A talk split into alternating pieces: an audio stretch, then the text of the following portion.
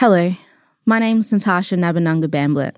I'm a proud Yorta Yorta, Kurnai, Warlpiri, and Wiradjuri woman. And before we get started on She's on the Money podcast, I would like to acknowledge the traditional custodians of the land of which this podcast is recorded on a country, acknowledging the elders, the ancestors, and the next generation coming through. As this podcast is about connecting, empowering, knowledge sharing, and the storytelling of you to make a difference for today and lasting impact for tomorrow. Let's get into it.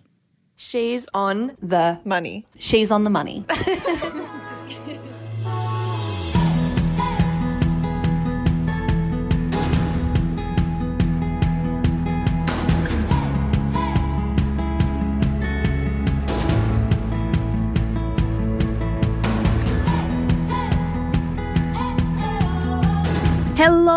welcome to She's on the Money, the podcast for millennials who want financial freedom. Welcome back to another one of our money diaries where I get the opportunity to talk to one of our incredible She's on the Money community members all about their journey. Let's jump straight into it because this week I got a message and it went like this. Hi V, growing up in a barefoot investor household and studying commerce, I always thought I had a good grip on my finances. But after a bad and manipulative relationship, I was left with nothing in my bank account. After a year of living on my own, I was still struggling, so I decided to move back in with my parents, and I'm feeling so many emotions. I would love to share my experience of letting go of my ego and starting again. Money Diarist, I'm really excited for this one. I think this is going to be an epic money diary. I hope so. I'm excited to be here. Welcome to the show. Oh my gosh, I'm excited to have you. Thank you. All right, let's dive straight into it. The first question I always ask is Money Diarist. If I forced you to give your money habits a grade from A through to F, what would you give your money habits? I'm going to say it's a solid B. Solid B. All right, let's learn a little bit more about it with my favorite question of all time. Money Diarist, can you tell me a little bit more about your money story? Sure. So it probably would be beneficial to start from the start. Stunning. Yep. May as well.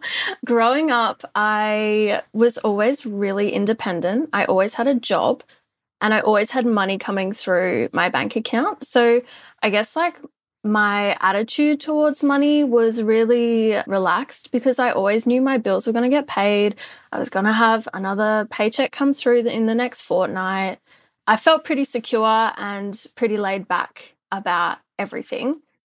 And as well, like, yeah, in the environment I grew up in, I was super privileged. I had parents who were really into the barefoot investor that changed their life. I have a dad for an accountant so, like, he is a spreadsheet king. So's mine. I feel like same, literally same. Yeah, it, and it's like every single holiday or every single expense is meticulously planned with a spreadsheet. So, yeah, no, I definitely had a wealth of resources around me, and I even did a degree in commerce as well. Oh, that's sexy. Yeah, yeah. Economics and finance is my thing. Who just drops that? Oh, yeah. I also just did a degree in economics Casually. and finance. No biggie. and I work in a bank. So you're surrounded by money. And then when you're bored, you're like, oh my gosh, when I'm not surrounded by money, I'm going to listen to a money podcast. Right? I'm so I love that for you. yeah, yeah. No, so growing up and even now, like I just have such a wealth of resources around me. And I know I'm very privileged in that respect to have that. But I always was so laid back with my finances and budgeting. I didn't really do much, if that makes sense. It just worked. Is that because your parents were good at being barefoot investor followers? Or like, how did that come to fruition? Was that something that they had done since you can remember? Or did they introduce that a little bit later in life? Like, what did yeah, that look like? I mean, I, I won't go too far into their money story, but it really changed their world. Like, from when I was younger, I didn't really know too much about it, but I definitely saw that tool change their mindset growing up. So I saw this like development and change in them over the years. And yeah, I, I guess after seeing that, you know, I thought I was exactly the same and that I didn't really need to do any kind of budgeting or build up a spreadsheet or anything like that. I didn't think that that was necessary because I had all these resources. And that kind of makes sense because once you have been taught like a structure and you have a solid framework and you kind of work towards that, and that's just kind of your default, which it's not for many, yeah. right? If that's your default, you're kind of like, well, why would I do a budget? Because I already have a really good handle of what's coming in and what's going out because that's just how I work. Like yeah. it's, uncommon. Like it's very sexy, my friend, but it's one of those things where you're like, I don't know why I need a budget. And then other people who might be in mountains and mountains of debt go, What do you mean you don't know if you need a budget or not? Of course you need a budget. But it's all these different experiences where, yeah, I find it really cool that you grew up with the barefoot method because it is such a tried and true method of just going, okay, well, this amount goes here and this amount goes there. And you don't have to meticulously track it each and every single day or even each month, but it mm. can just work. Is that still how you work when it comes to money? Definitely not. I'm definitely in a discovery phase, I'd say, of what works and what doesn't, and actually being open to different resources to try figure out what am I like working towards and how can I get there with something that works for how I operate, I guess. Yeah. Now, this is a really pointed question because please don't get me wrong. I actually really like the barefoot method, but I find it was written for a demographic of people that are not you. Yeah. you look young and quite early in your journey. And I feel like the barefoot method was really written for people who potentially are already parents, who have the goal of owning their own home and paying it off before retirement and retiring comfortably, maybe with a pension, because obviously that's part of the barefoot journey. If you can get that, then that is kind of helpful. But I find from my experience within the She's on the Money community, those buckets and the percentages just don't work for our community in the same way that they might work for a different generation, which doesn't mean they're wrong. It just means we might want different things. Is that where you're finding, I guess, things starting to come to a grinding halt, or like what's prompting you to want different resources? Yeah, I mean, I tried this method or my version of this method because I had a bit of an ego. So I kind of half did it. And it just wasn't working. I wasn't seeing results for me. And then I went through a pretty rough relationship where I just used all my buckets because I thought that, you know, if there's still money coming through the door, I can just replenish the bucket if that makes sense. Like next fortnight, I'll just, you know, cover what I took out of that bucket and it'll all be okay. And how did that end up impacting your decision to move back in? Financially, things weren't going well. Can you tell me a bit more about that and I guess how that plays into your money story? Yeah, of course. So, when I left that relationship, I moved into an apartment on my own and I thought, okay, great. Finally, I'm not tied to that anymore. I can save, I can have full autonomy of my my money.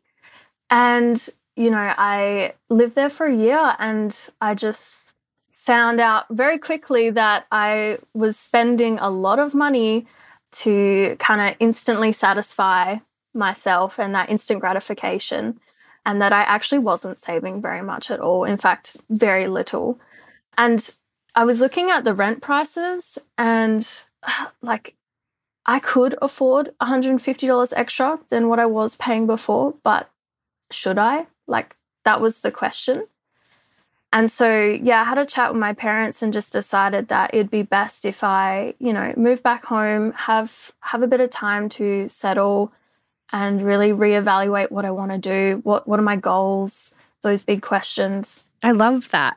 Can you tell me a little bit more about what you do for work and how much money you earn? I know you dropped just before. I work in a bank, but I'm going to need more than that, babe. Of course, of course. So, I'm a credit risk analyst for a bank and I earn about 82,000 plus a bonus once a year and that's depending on performance.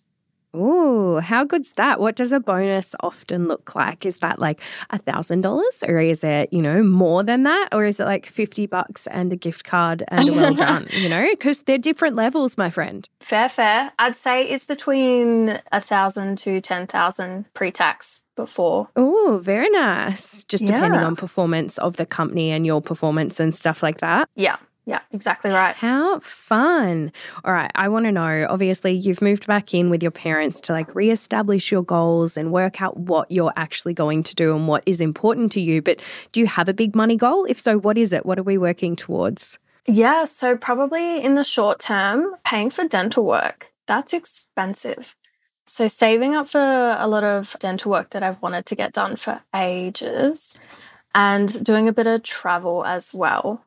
But long term, we're still in the discovery phase of what I want to achieve. So watch this space. I love that. Dental work is honestly so expensive. Like, I feel like people look at me and they go, Victoria, you wouldn't have needed significant dental work. But I did, and it cost literally tens of thousands of dollars. And I'm still looking in the mirror, being like, kind of same though.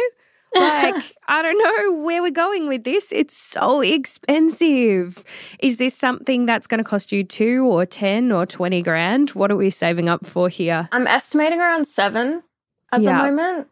Yeah, it's so expensive. And I don't know how much I'm going to get back on from like private health cover, but yeah, saving for that. It all adds up. All right, I've got heaps of questions. Let's go to a really quick break. And on the flip side, I want to know about your investments. I want to know about debt. I want to know about best and worst money habits. Guys, don't go anywhere.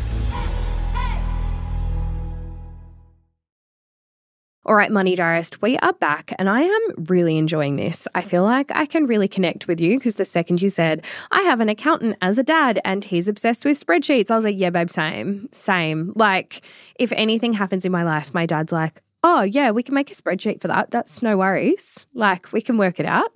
I talk about my house renos. He's like, oh, can I see the spreadsheet for that? I talk about, you know, potentially having babies. He's like, are you tracking all of that?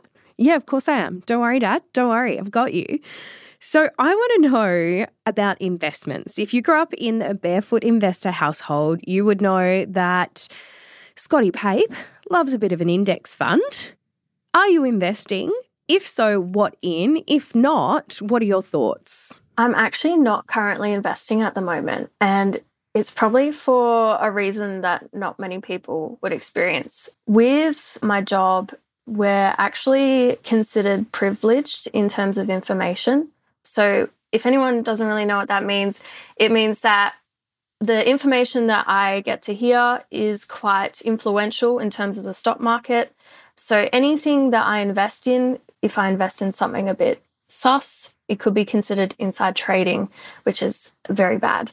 So, the reason I haven't invested yet is because all of my investments would be tracked and I'd actually have to get approval from HR before I do anything. So, it's like another barrier for investing. It's not because I don't want to, it's just because I don't want to go through that process. That's absolutely fair.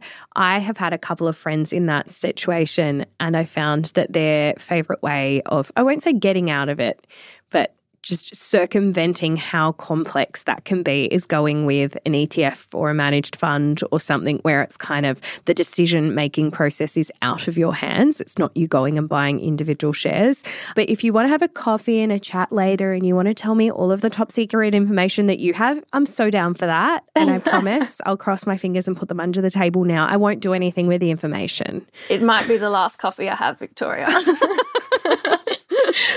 I mean, maybe worth it for me.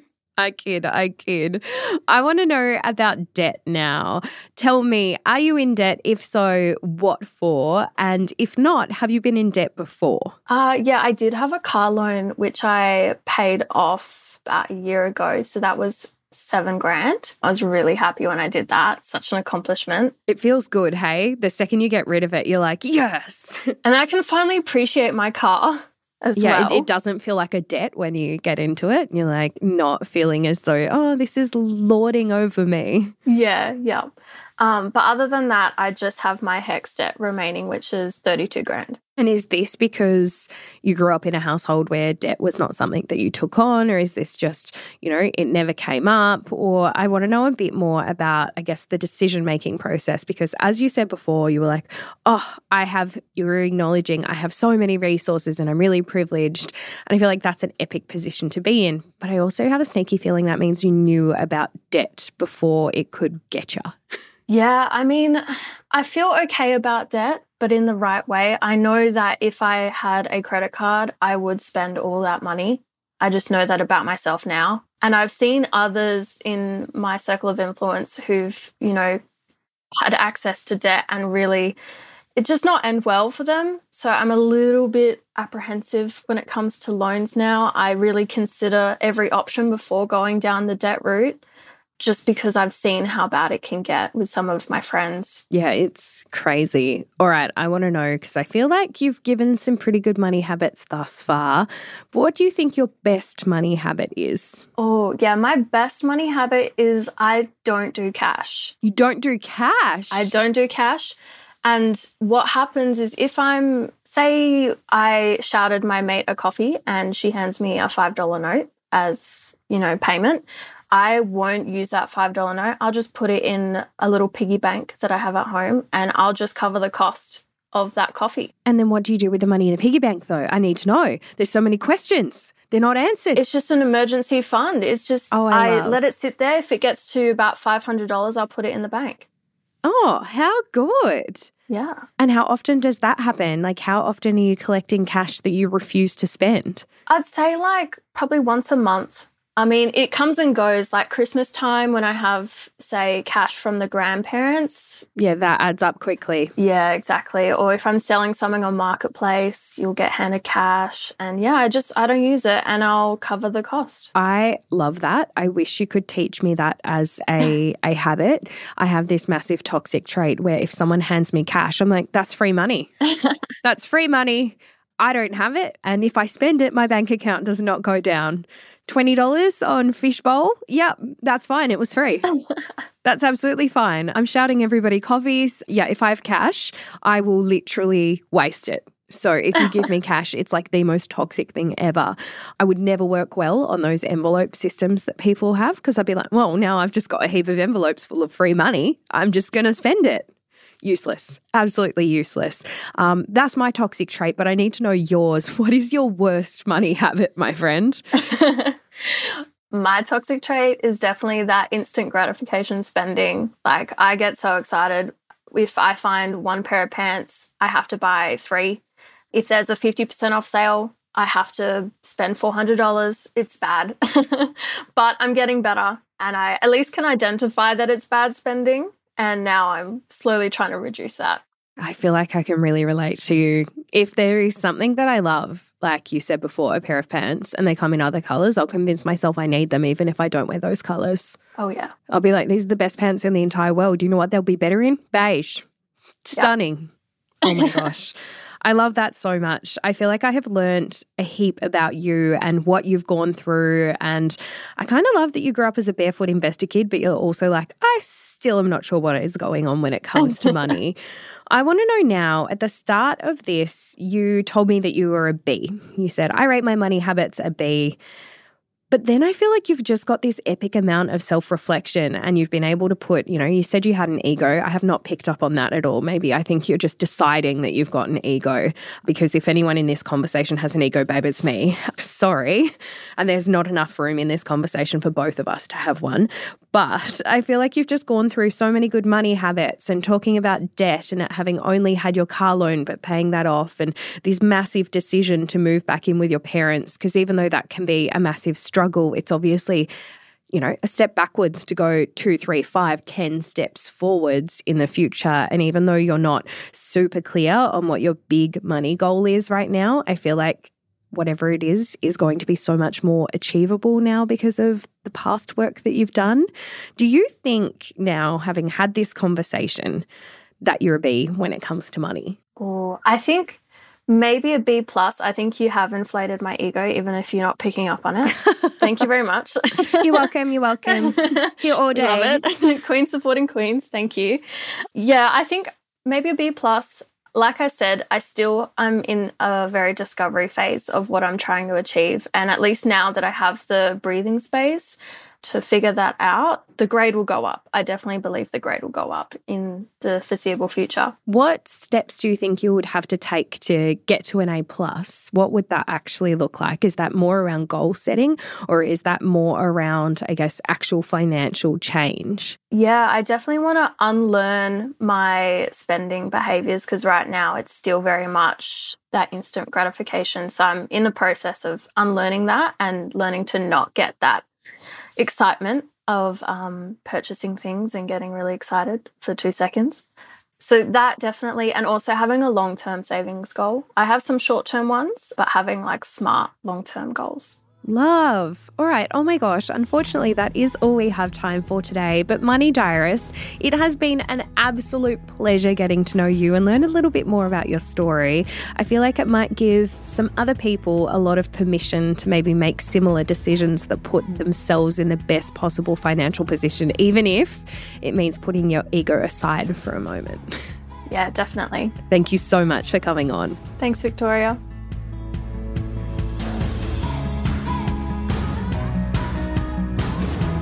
The advice shared on She's on the Money is general in nature and does not consider your individual circumstances. She's on the Money exists purely for educational purposes and should not be relied upon to make an investment or financial decision. If you do choose to buy a financial product, read the PDS, TMD, and obtain appropriate financial advice tailored towards your needs. Victoria Devine and She's on the Money are authorised representatives of Money Sherpa Pty Ltd ABN 321 649 27708, AFSL 451289.